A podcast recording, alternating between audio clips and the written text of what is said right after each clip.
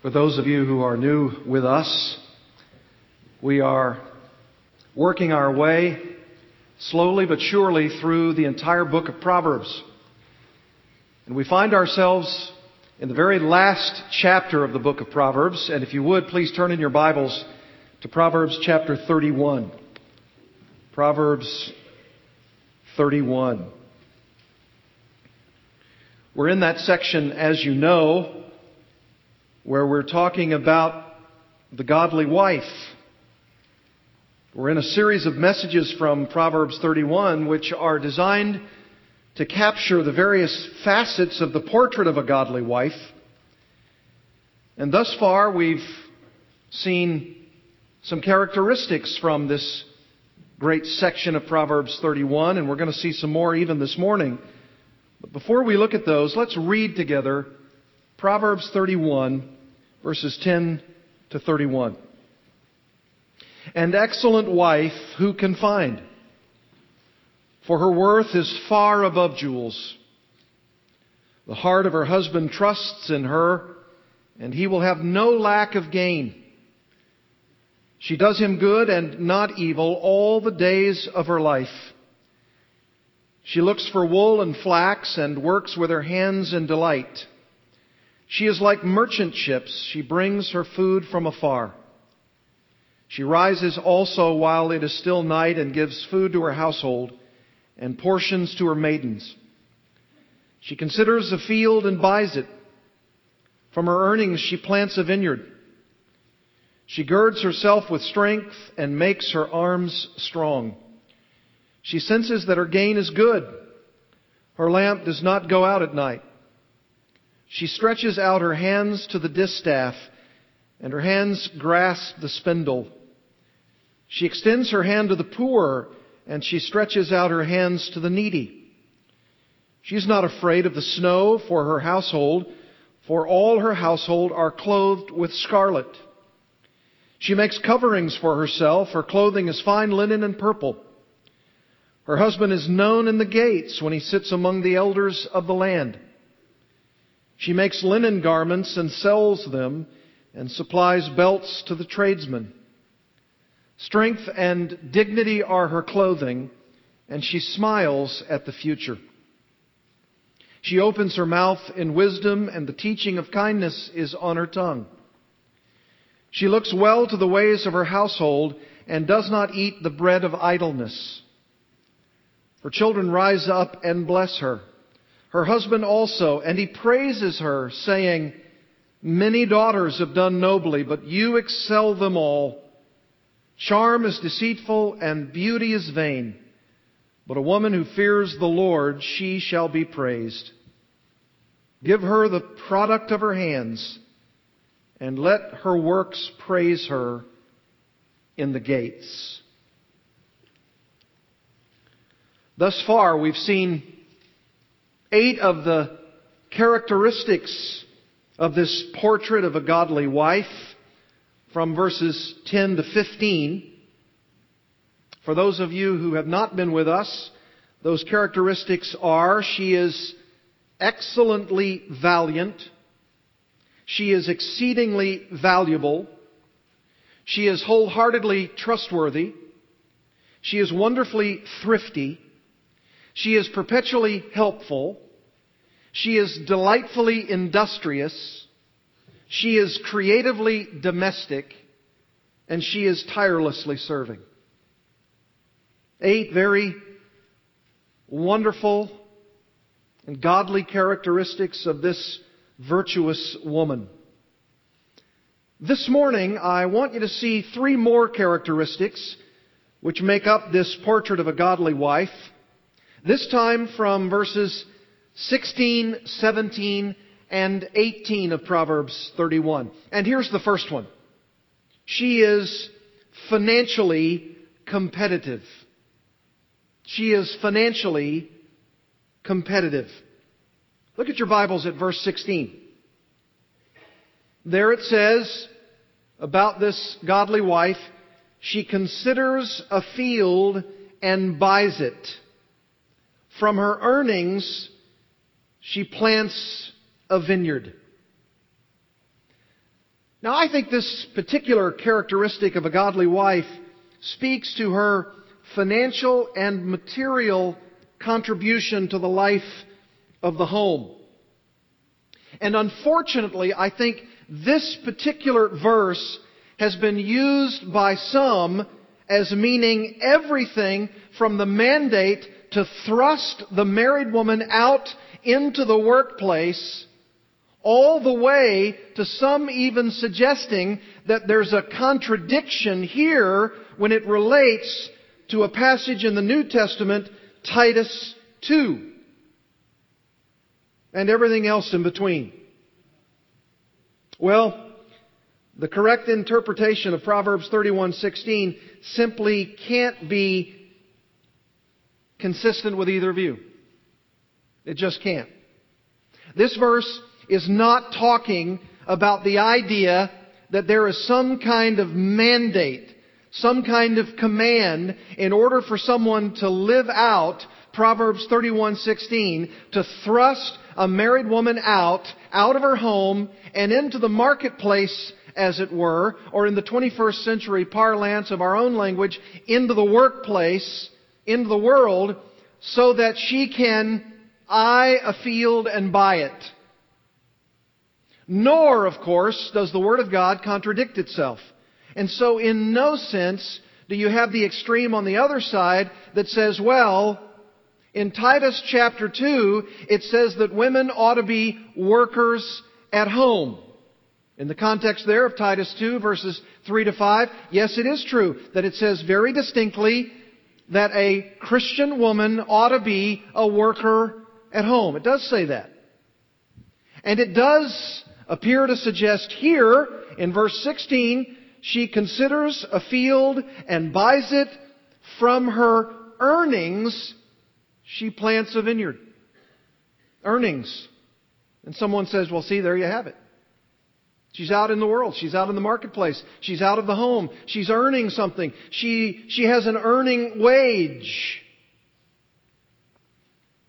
So, apparently there's a contradiction. No, not really, not necessarily. There's certainly no contradiction in the Word of God anywhere, ever. All of the verses of our Bibles can and should be and must be harmonized together so that we're not having contradictions. That would contradict the very idea of the inerrancy of Scripture, the infallibility of Scripture, the fact that Scripture does not err. It's not inconsistent with itself.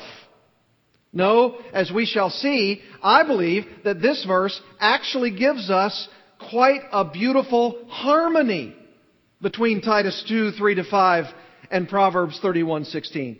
Yes, I think a beautiful harmony, and I think we'll see this unfolding as we talk about it. And we're, we're going to need to talk about this particular first characteristic that we're going to cover today longer than we are the other two because there appears to be so much controversy surrounding it. And so what I think is going on here of what King Lemuel, the author of this section, or if it's really words from his mother, the queen mother, if they're really her ideas and she's writing this, whatever the case and whatever is being described here is the sense, I believe, that this woman is taking some money the money that they had that they had to work with at that time, or uh, some livestock, maybe the selling of that livestock, or maybe the the material goods that would be at her disposal that she's going to be able to liquidate somehow, and to be able to have some kind of uh, liquidity uh, liquidity that she's able to take and to barter in the marketplace, so that in this trading kind of genre that they were in she would complete some kind of financial or material transaction with someone else. That much is clear. I mean, that's, that's clearly what this implies in verse 16. She considers a field and buys it. That's what it says. And for anybody to, to suggest that somehow, because Titus 2 trumps Proverbs 31:16 because it's either later revelation or because Titus 2 says she needs to be a worker at home, that somehow this has to be massaged a little bit to make it say what it apparently says. so that it says something else. We don't need to do any unnecessarily, uh, unnecessary violence to this text. Not at all. It just simply says what it says. She considers a field and buys it, and from her earnings, she plants a vineyard.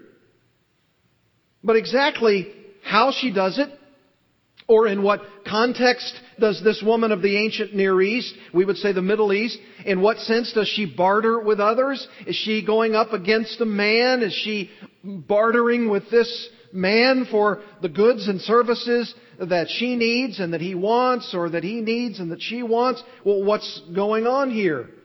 Well, of course, there would have been sensibilities in the ancient Near East. There would have been uh, conversations that were not, could not take place between men and women in some context and in some ways. And we need to be very sensitive about that, and we need to understand what those are. But in one sense, even if we didn't understand the history behind a verse like this, we would understand that it's directly saying and making clear to us by the very word that's used in verse 16 that she considers a field. Do you see it there? She considers a field. In other words, she is intent on taking whatever it is that she has to sell, uh, maybe as a result of her working with delight with her hands. Do you see that in verse 13? It says she works in delight with her hands. And then look down at verse 24. It says she makes linen garments and sells them and supplies belts to the tradesmen. So obviously there's some level of interaction, right? She, she's making some kind of uh, material and she's selling it later on and there's some kind of give and take here. There's some level of dialogue. Uh, maybe she's doing it through a representative, maybe a male representative. Or whatever the case may be, the fact is that she is considering a field. That means that she's very carefully and strategically buying a field with it, presumably so that she can reap a material harvest from her purchase. And this is a good word, consider.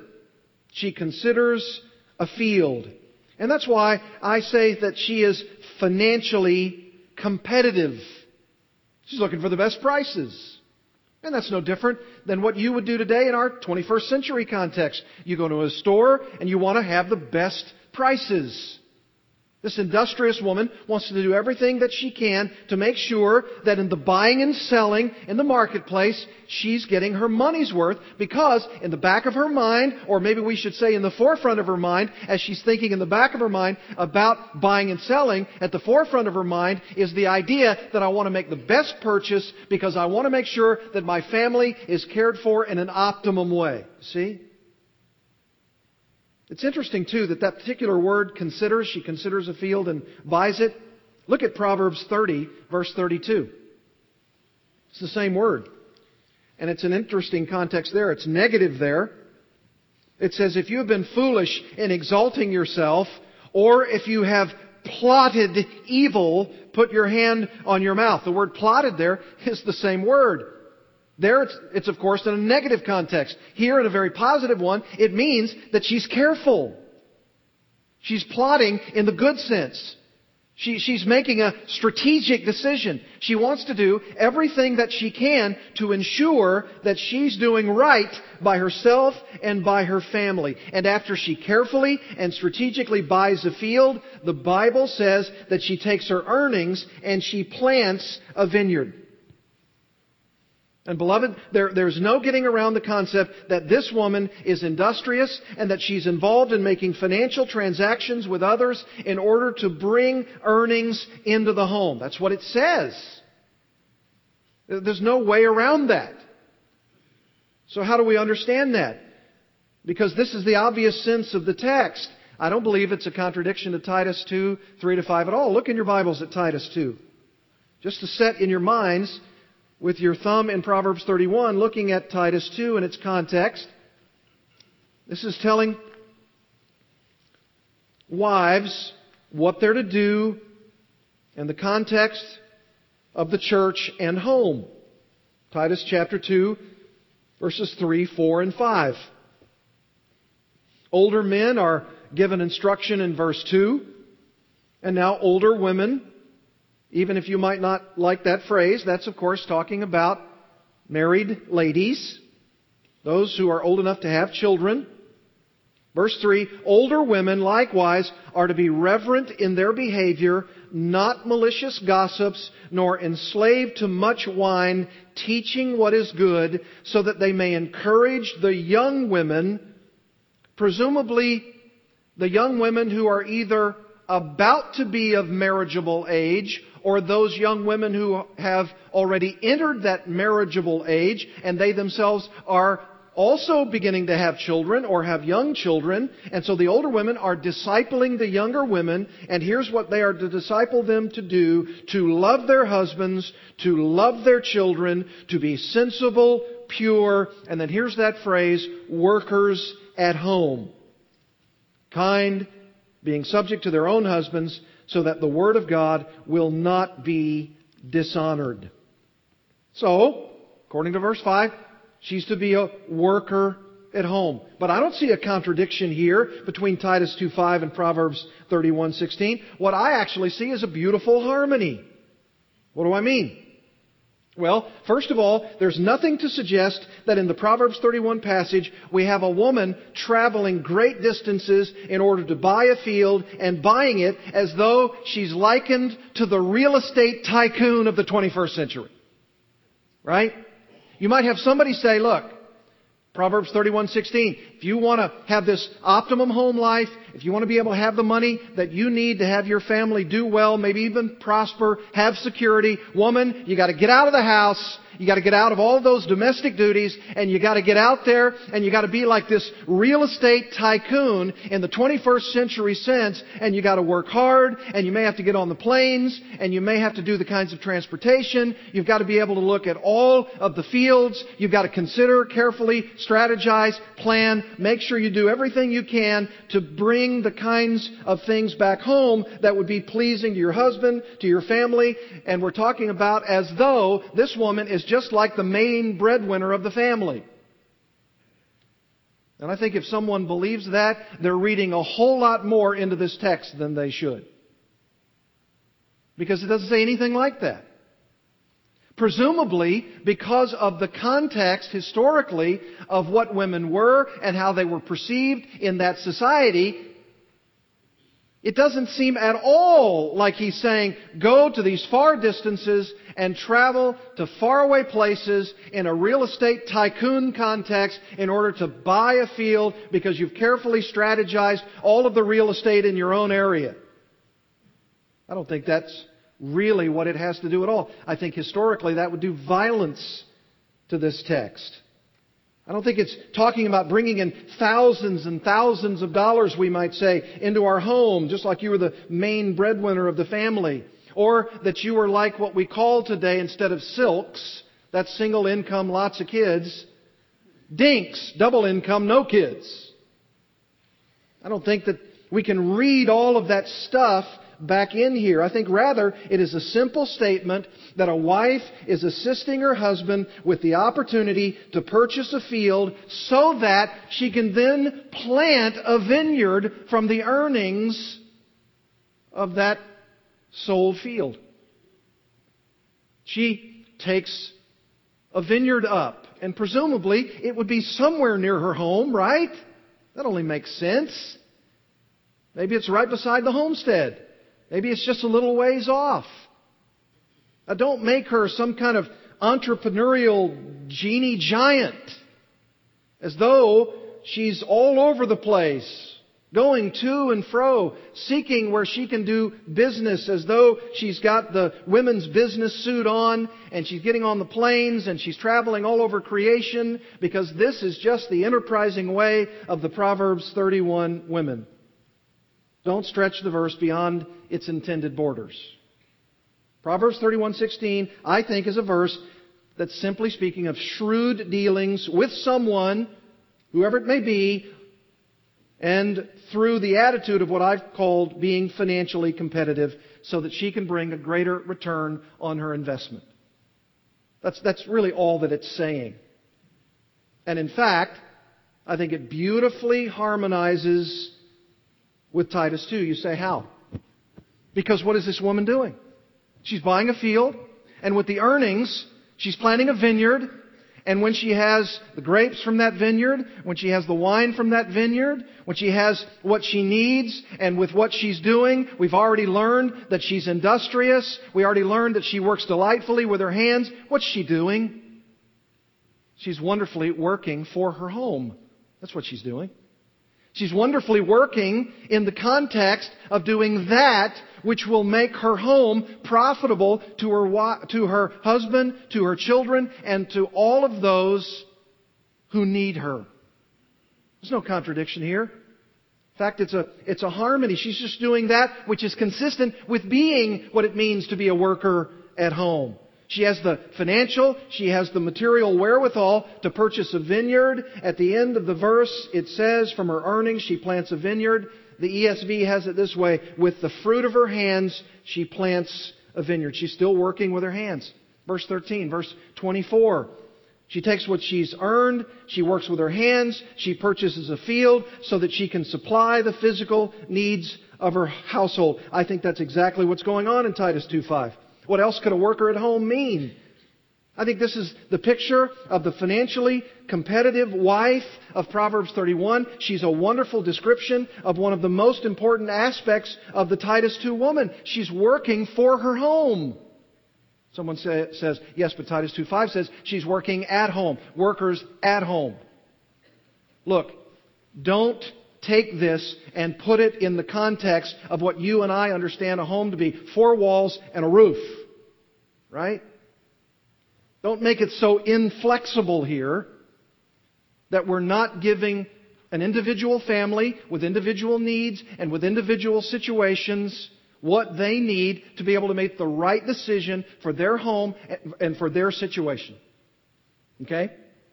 This is controversial. I recognize that.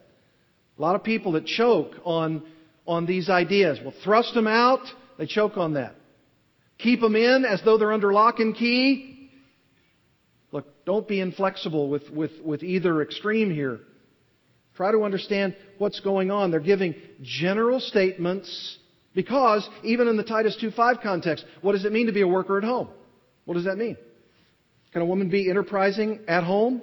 Maybe in our 21st century context, we could say that a woman could be even more enterprising, maybe even far more than this industrious lady of Proverbs 31 because of the kinds of things that we can generate by way of income in the home today that they may not have been able to do back then, right? Of course. I mean, these are principles that we can apply to our lives without having to say rigidly, well, you can't work outside the home. Titus 2.5. And then someone's going to inevitably bring up, what about Proverbs 31:16? She eyes a field and buys it. She considers it. She carefully plans. She strategizes. And she has earnings. And then somebody is going to say, well, I just throw up my hands and say it's a contradiction. No. It's not a contradiction. Both of them, in their context, are workers at home and workers around the home and workers for the home. Don't make it say more or less than what it says.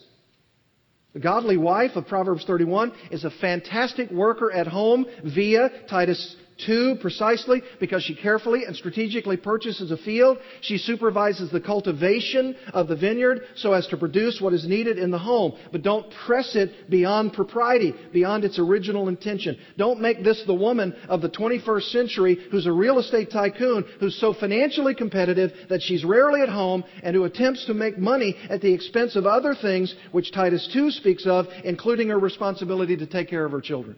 And that, my friend, is where violations come. You say, well, where's the extreme? Where would it become something that is less than the biblical idea? When you have somebody in a Titus 2, 3 to 5 context, and she's called upon to take care of her children, she's called upon to take care of her husband, and she begins to do that, and then she works outside the home, is that okay? Bible doesn't say much beyond that. So would she, might she have the freedom to do that? Ask her husband. They work together. They're going to pray together. They're going to try to determine how to do that. If she can fulfill her responsibilities in the home, if she is one of those for whom Pastors and husbands and leaders and counselors and guides believe that she is able successfully, and she is, to take care of her husband and her children in the home. And this is a way for prosperity to occur, whether she does it from the home or outside the home, in some limited context and in some limited ways that is acceptable to her husband and to the counselors and pastors and guides for whom they seek that counsel and that guidance, then who is it up to? The husband, the wife, and the home. Is that a sin? Somebody's going to say, oh, yes, if he works outside the home, it's a sin. Where, where, where does it say that? You say, well, I mean, if you're not careful, I mean, she's going to get out the home, and, and then you're not going to have all the priorities set in terms of take care of the children, take care of the husband, uh, the home, uh, the cleaning of the home, the taking care of the home. All of those things are going to fall by the wayside. They could. They could. They certainly could. But who's to say? The Lord, through the wisdom of the people in that home, and through the wisdom of the people that they seek guidance from, they're going to be able to help determine, and it may be that at some context and in some ways, there is excessiveness with those who are going outside the home. Maybe there are slip ups, uh, slip ups at home. Maybe the kids aren't being cared for in the right and best way. And, and, and maybe someone is going to emphasize money to an inordinate degree. And maybe it's going to slip into this sort of a double income lifestyle. And maybe there are some things for which somebody says, yeah, but I don't want to give that up. And, you know, we what? We've got to go on vacation. We've got to use this money. And we've got to do this. And we've got to buy this. And all of these necessities. Oh, and by the way, if I'm really going to be a Proverbs 31 woman in the home, I'm going to have to make sure that I get that, uh, that electric equipment. I'm, I'm going to have to make sure that I have this. And oh yes, and I've got to have yes, we've got to have at least two mic- uh, microwaves in the house. And, and, and by the way, we've got to have an iron over here, and we have to have an, uh, several ironing boards in this room as well. And, and, and by the way, we've got to have all of this, and it's going to take so much money and so much effort, and you don't make enough, and I will. And then all of a sudden, we get in the rat trap of trying to have too many niceties, too many material goods, and we're not satisfied with all of the things that we should be satisfied with, and maybe it's a lot easier work in one sense, but maybe it's, it's not all of the easy work that we're supposed to do. Maybe we're actually supposed to do some hard work in some context, and maybe we're not supposed to have all of the things that we could be provided for electronically, mechanically in this life.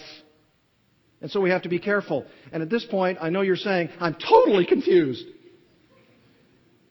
Well, that's okay. That's all right.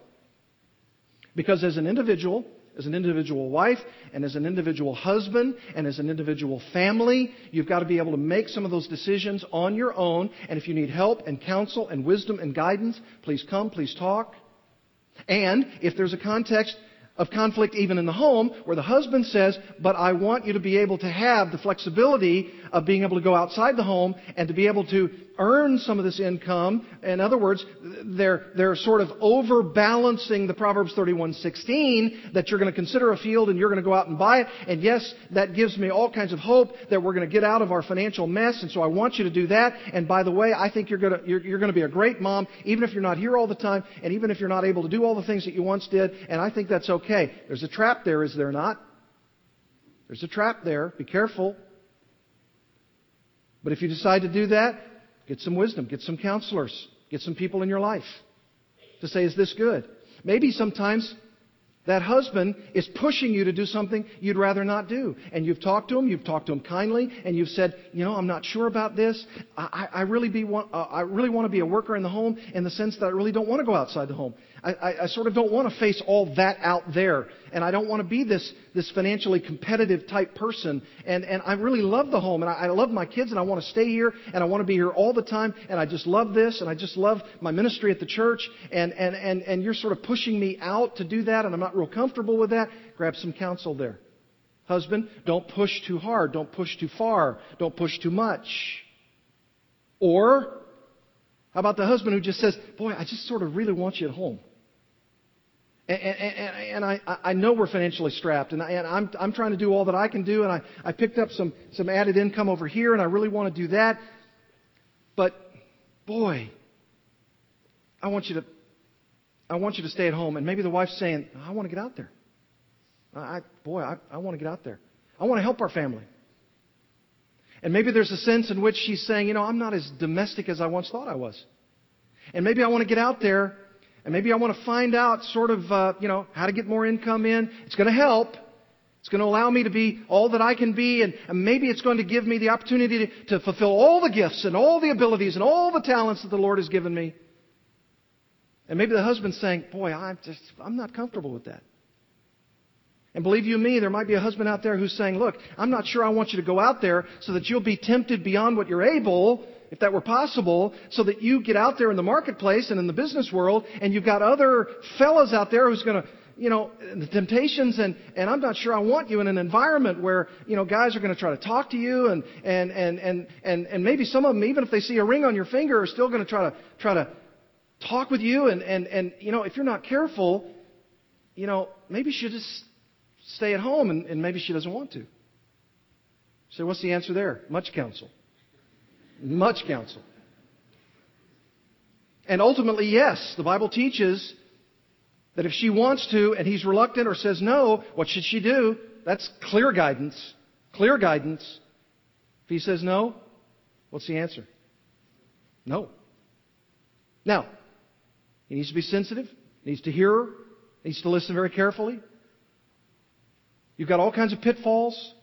You've got all kinds of issues. But you don't just have this dogmatic, or in some cases, even with some, some bulldogmatic idea that says, no, not this, not now, not ever. Got to be careful. Or this should never happen. A woman should never, or this should always. Be careful. Be very careful. The balance of work and home is left to the up, up to the individual families who read these verses and they harmonize, not conflict, through prayer, careful scrutiny, applying these verses to their own situations in order to fulfill all the priorities which God has commanded us to live out. Ladies, let me ask you.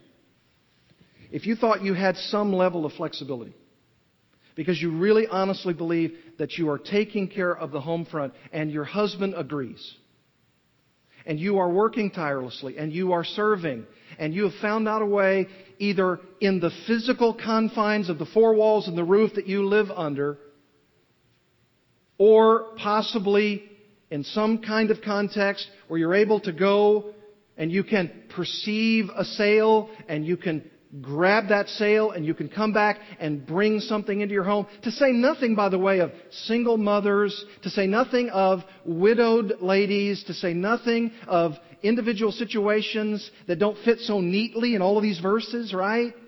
Because assuredly, once you teach this, somebody's going to come along and say, yeah, but what would you say in my situation where, and you've got all kinds of different situations, different circumstances, different responses, and therefore different counsel.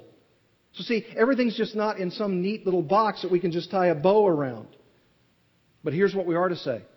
Principle now. Are you, as a wife, inside the home, or maybe working in some contexts outside the home while the home front is being taken care of? You know what I mean by that? Are you financially competitive? In other words, are you looking for the best buy? Are you looking to be a good steward and a good manager of your home? That's the point. That's the real point. The point is, are you the kind of manager? Glory to God for those ladies who are saying something like this. And years ago, my wife and I had an agreement, and I think we've talked about it maybe once since then for me to affirm her. When we first got married, I said, Look, here's what I want you to do. Here's the one principle that I'll give you for the rest of our marriage. And unless it becomes a problem, unless it becomes an issue, and I need to say it again, I'll never be talking about this again. And here it is. When you go out to purchase something, ask yourself three questions. Is it a need? If you can answer that question, then ask yourself a second question. Is it a desperate need? And if you can answer that question, ask yourself, is it a desperate need at this time? And if it is, buy it. Because guess what, guys? We trust them. Don't you trust them? Aren't you working on that trust? Don't, don't, don't you want them to be trustworthy? Well, if you're aspiring as a woman to be a Proverbs 31 kind of woman, aren't you aspiring to be trustworthy in that sense so that your husband trusts, his heart trusts in her? Proverbs 31? I said it to her one time. And one time I brought it up to thank her for being that way. Otherwise, in 24 years, I've never said a word. Never questioned one purchase. Why? Because I trust her. In fact, it's probably reverse. Are you buying yet more books? you know, and I, I always quote the Erasmus line. I don't quote him a lot because I didn't like him, but he had one thing that he said it was great. And here's what he said. If you have money, buy books. If you have anything left over, buy food and clothing. That's a good man. That is a good man. And here's what my wife does. Just to give you an example. She buys what she thinks is a need, and she buys what she believes is a desperate need, and she buys it when she believes it's a desperate need at this time. What a woman. What a purchaser. You know what? That's the living out of Proverbs 31:16. She considers a field, she buys it, and then she does something with it. She doesn't live in profligacy. Uh, she doesn't take the money and do dumb things with it. She takes the money, she puts it back in the resources of the home. And you know what? If she decides to splurge a little bit with some of the money when you trust her for all of the vast bulk of the rest of it, don't worry about it. Guys, can we just talk frankly here? Can, can I get on my soapbox, which is delicately balanced on my hobby horse? Can I do that for just one second? Guys, we're, we're, we're, just, we're just talking among each other, right? That's it, guys.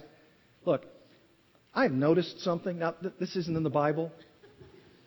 You might have to edit this at the end. This isn't in the Bible, but I've noticed something, and I think it causes conflict in the home. The conflict that I often see in the home is that some of us, thinking as husbands that we are being good to them and that we are counseling them and guiding them and leading them in right ways. And you know what they might think in their most vulnerable hours? He's controlling. He's manipulative and controlling, and he asks me about every purchase and he's constantly looking at the bank account and he's constantly asking, What'd you buy that for? Well, what happened there? And, and do, uh, guys, I've even seen this, frankly, honestly, in situations where it relates to the way that your wife wants to look in her dress and with her makeup, just how she wants to carry herself. And of course, there are extremes. And of course, somebody can spend money to the extreme to make yourself be what you really aren't, right? Let's just face it. I mean, underneath all of the stuff that you wear is who you really are.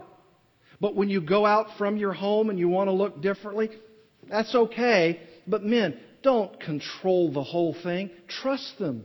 Live with them in an understanding way. If they want to put on this makeup or that makeup, just let them do it.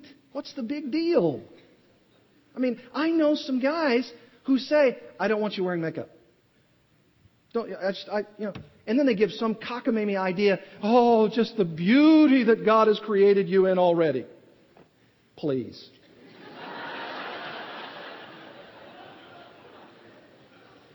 How many women would say, oh, you're so right? I, I, I agree. I'm just so gorgeous just naturally. I don't need any makeup whatsoever, and I need to wear tattered clothing. Forget it.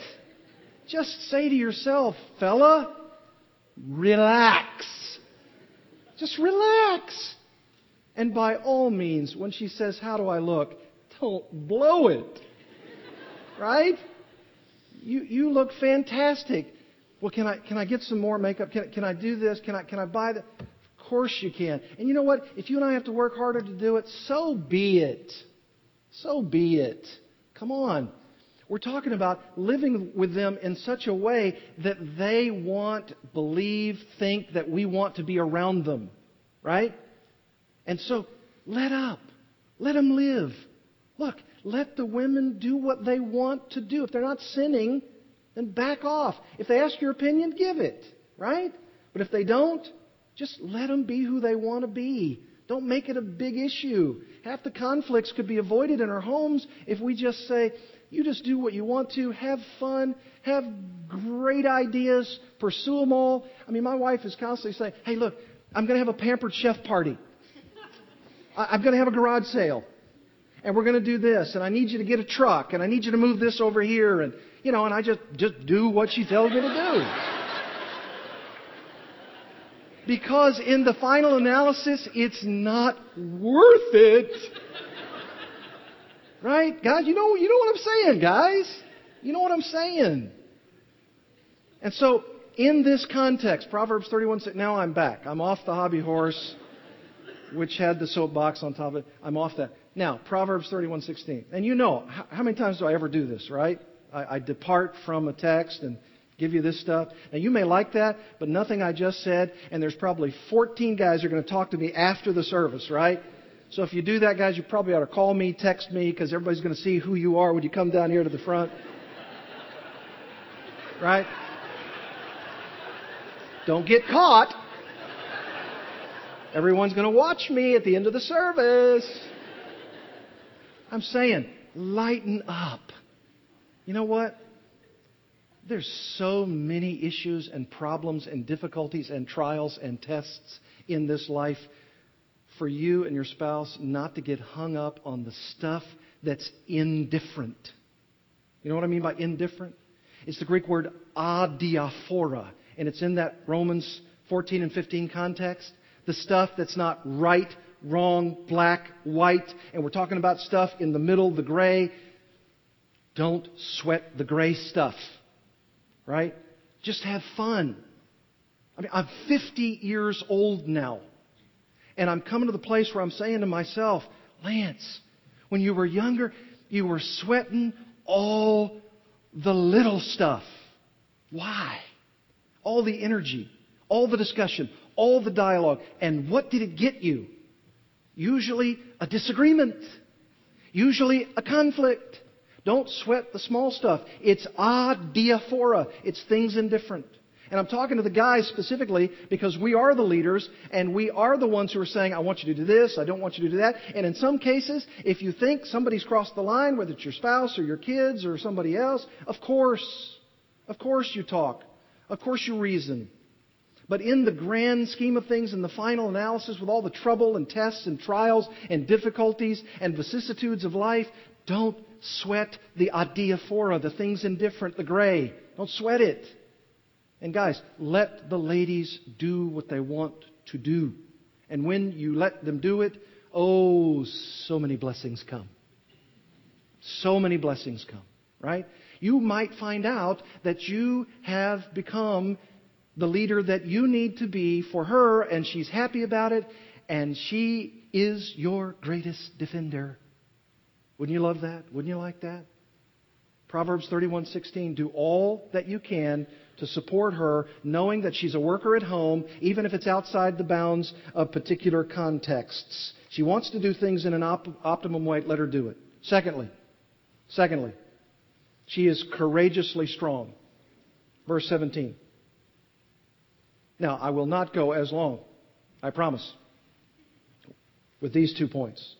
Look at verse 17. She girds herself with strength and makes her arms strong.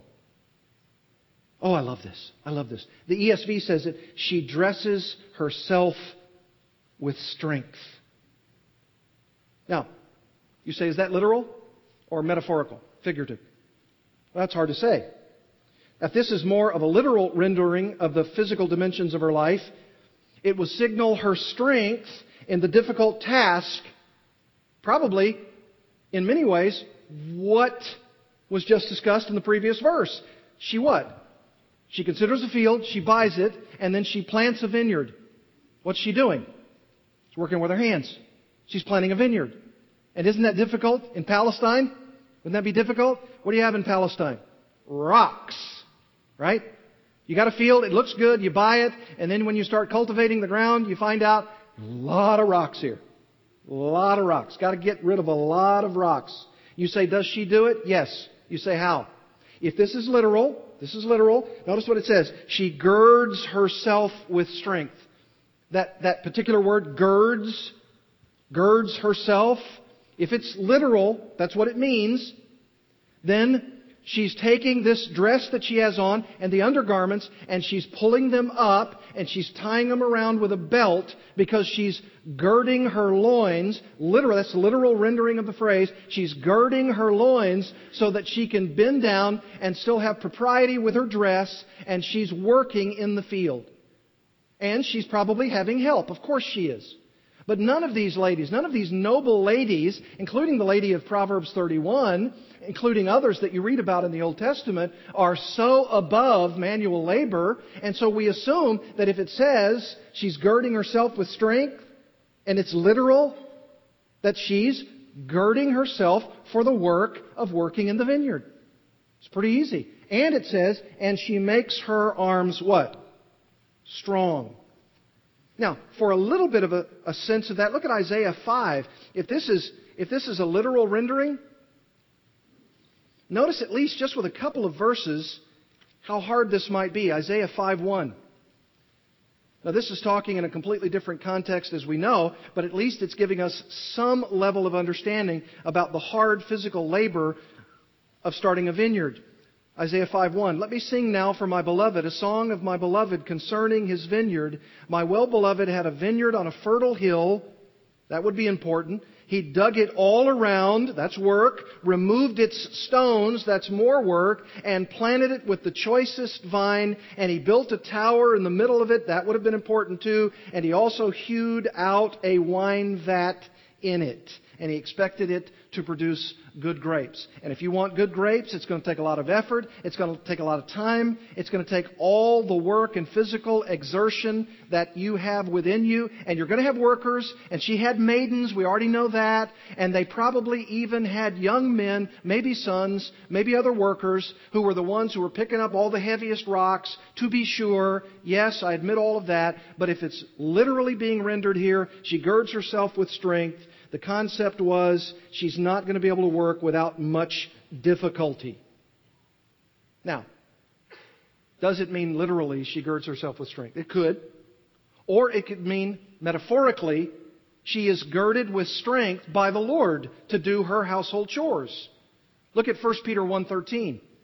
In 1 Peter 1:13, the Bible uses this same language in fact, if you have a Bible that has an alternate translation in 1 Peter 1:13, may even be in Proverbs 31:17, it says, "Therefore, prepare your minds for action." And if you have an alternate translation, it says something like this: "Prepare or gird the loins of your minds for action." In other words, it's talking about what they would know very well in the physical dimension, the girding of loins. Even warriors girded their loins. Men who were in battle, because remember back then, even men wore long flowing robes, right? Because of the propriety of the time. And so, girding your minds, the loins of your minds for action, was a metaphor for doing with the belt that you would do physically for your mind. Tie up your mind with a strong belt, gird it for action, spiritually speaking. So maybe it means that she's actually being girded in her mind with strength, strength from the Lord, and her arms are strong spiritually speaking, and that's why I say she is courageously strong. Remember the first characteristic in the very first verse, verse 10? An excellent wife, a valiant wife, a courageous wife, who can find? She's courageous. She's strong. And maybe it's strong literally. Now, this isn't talking about female bodybuilding. I'm not talking about that. See, again, we, we sort of press our 21st century ideas right into this thing. And, oh, she's going to the gym. She's working out so she can look good for her man. It's not what it's talking about. And even metaphorically, if it's talking about that instead of the literal rendering, she's girding her loins, the loins of her mind, for action, for spiritual service, even in the physical work. In other words, she's working hard with her hands and her attitude is good. Her attitude is good. She's serving the Lord, even when it's tough, even when it's hard. Even when there are events and circumstances in the home that are difficult, she's girding the, mo- the loins of her mind for action. Ladies, are you courageously strong? I, am telling you. I, I admit it. Here's confession time. Number one, I know you know this, but I don't want to be a woman. Number two, I'll tell you the reason why I don't want to be a woman. It's too hard. It's too hard. I like being a man because it's easier being a man. You say, oh, and all that leadership and all that. And I said that before, and that's true. But when I see all that my wife does, I don't want to be that. I don't want to do that. You do that. Right? Let me do what I do, you do what you do, and we'll all get along fine. You know why? Because I believe they have the harder task. They just have the harder task.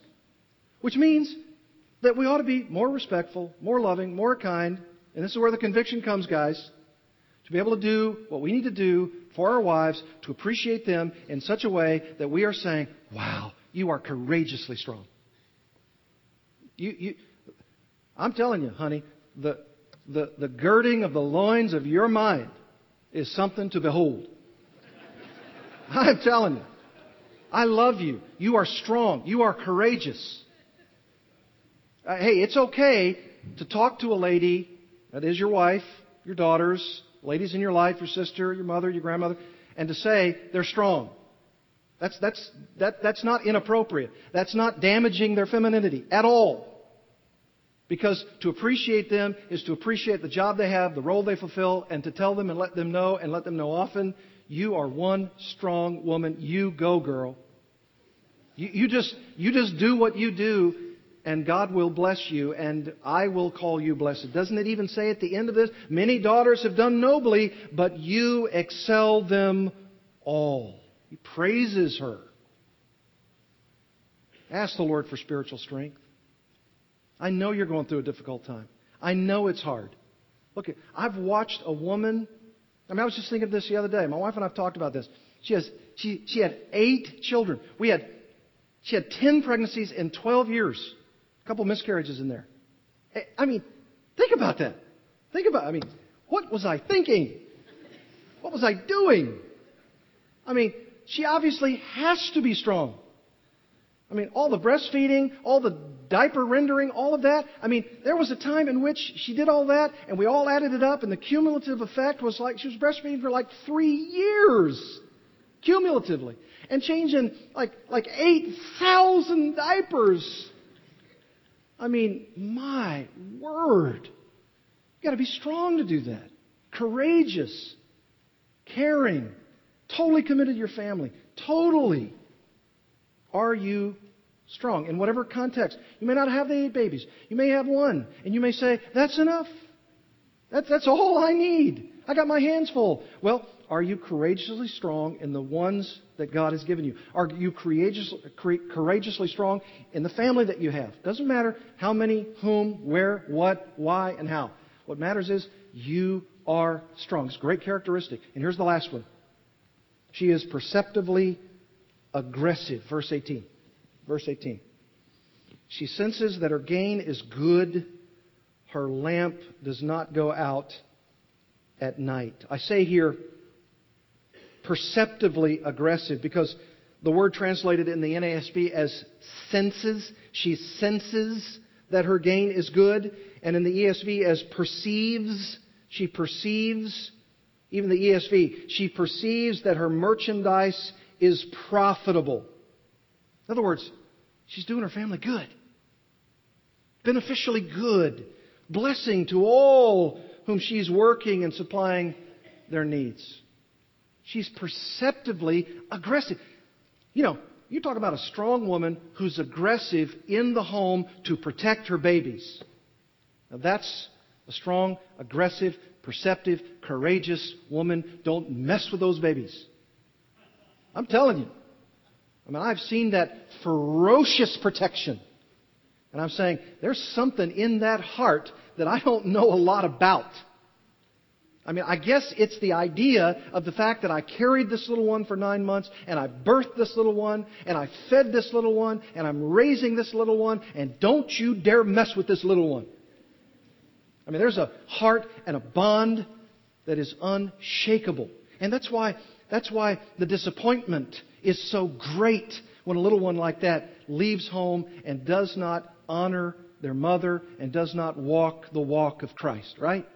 That's why the pain is so deep because you birthed that child and you raised that child and you sent that child off into that dirty, dark world and you expect God to protect that child and you want God to do that because you put so much time and effort, I'll tell you that is being perceptively aggressive because you perceive that what you're doing is good to your household.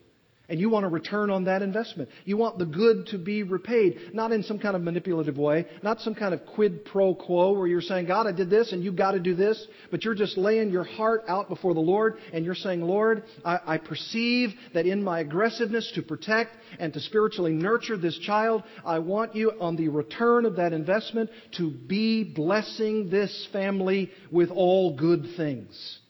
Now that's a woman. That's a great woman. She's doing all that she can to take care of her peeps. She wants to. She loves them. She's committed to them. She's perceiving all the family finances and beneficiality runs amuck in that house because she's totally committed to the home, totally committed to her people. Look at that last phrase. Her lamp does not go out or does not go out at night. What's that mean?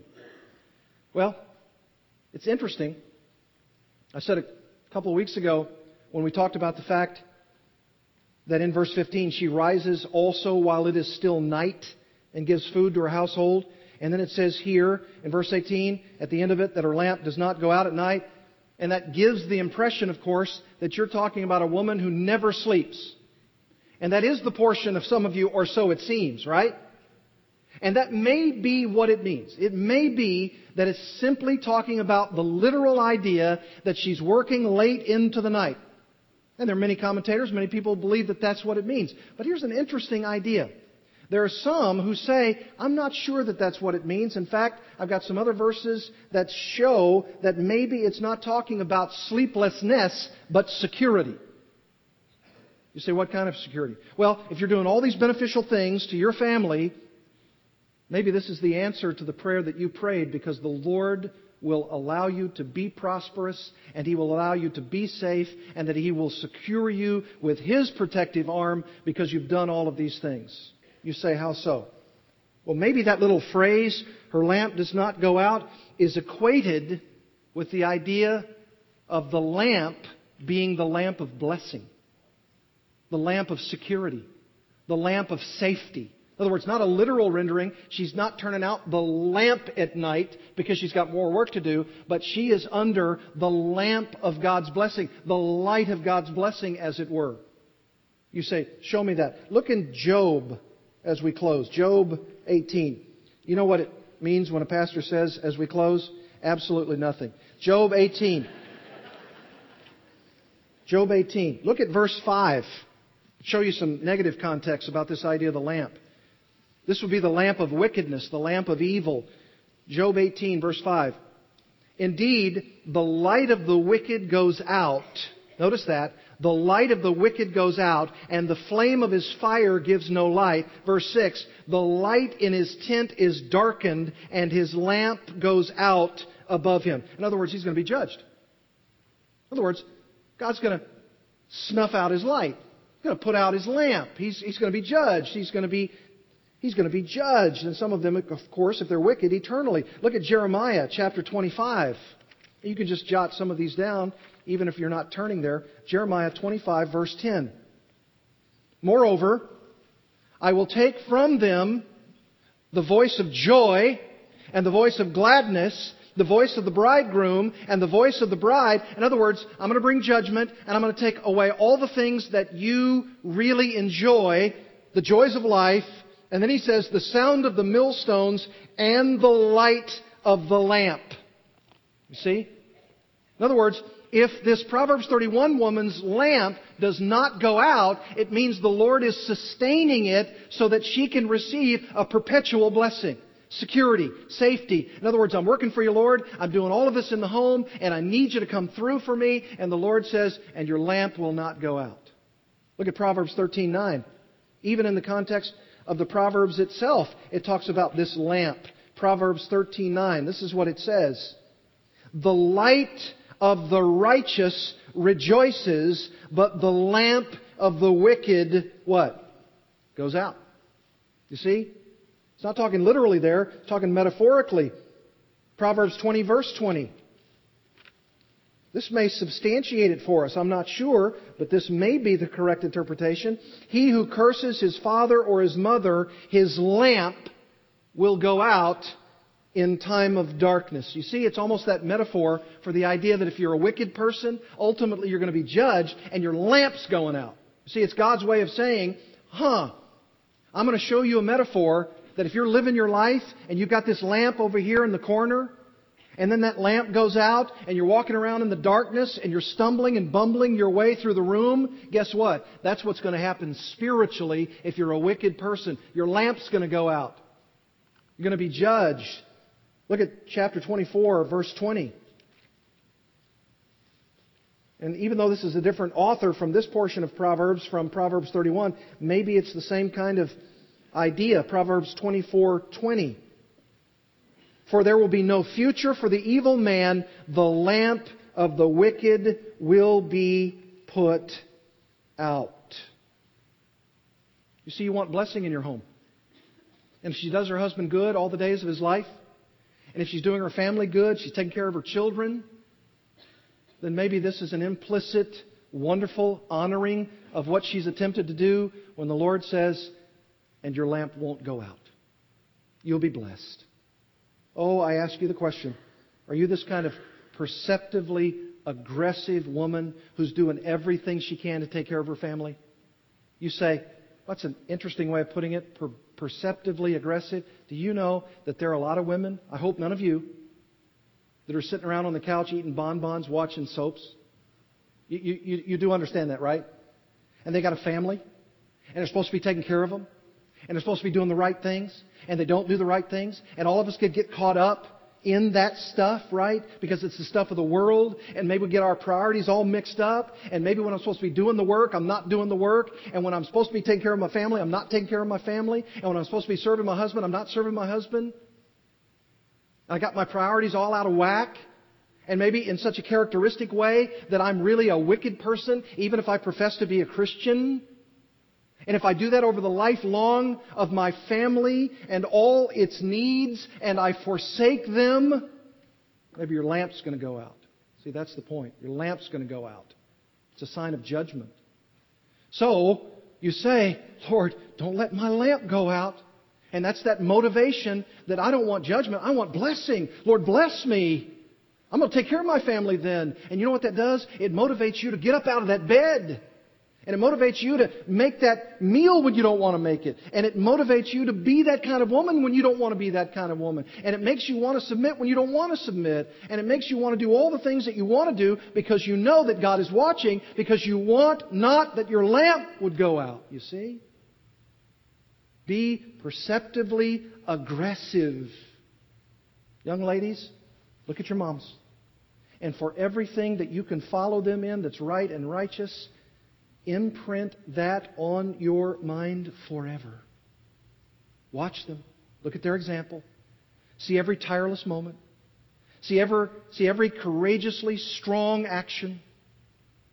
Look at all of the delightful things that she does with the fruit of her hands and say, I want to be like that. I want to do that. I want to be that kind of woman. And on those, day, on those days when you are not wanting to be that kind of woman, Confess it to the Lord and say, Lord, get those attitudes right out of my life. Lord, don't let me be that kind of woman because I could be that kind of woman, the woman of folly in the book of Proverbs, the woman who tears her house down. And in the midst of tearing her house down, her lamp goes out.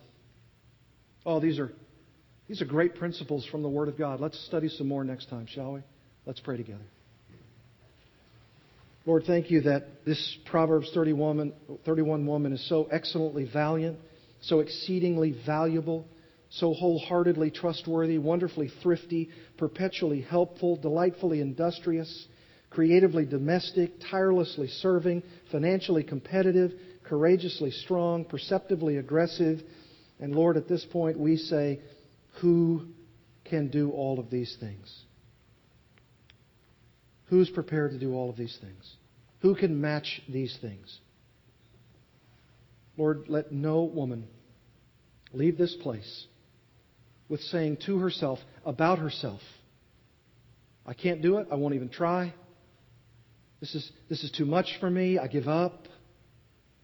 Lord, give them resolve, give them hope, give them help, give them the Spirit of yourself, the living God. Empower them, infuse them with grace and mercy and strength so that they are courageously strong, so that they are perceptively aggressive. And give them hope. And if we say, Who is sufficient for these things? Our obvious answer is no one, Lord. No one. And that's why I want to fall upon the mercy of Jesus Christ, the only one who walked this earth, who did everything perfectly.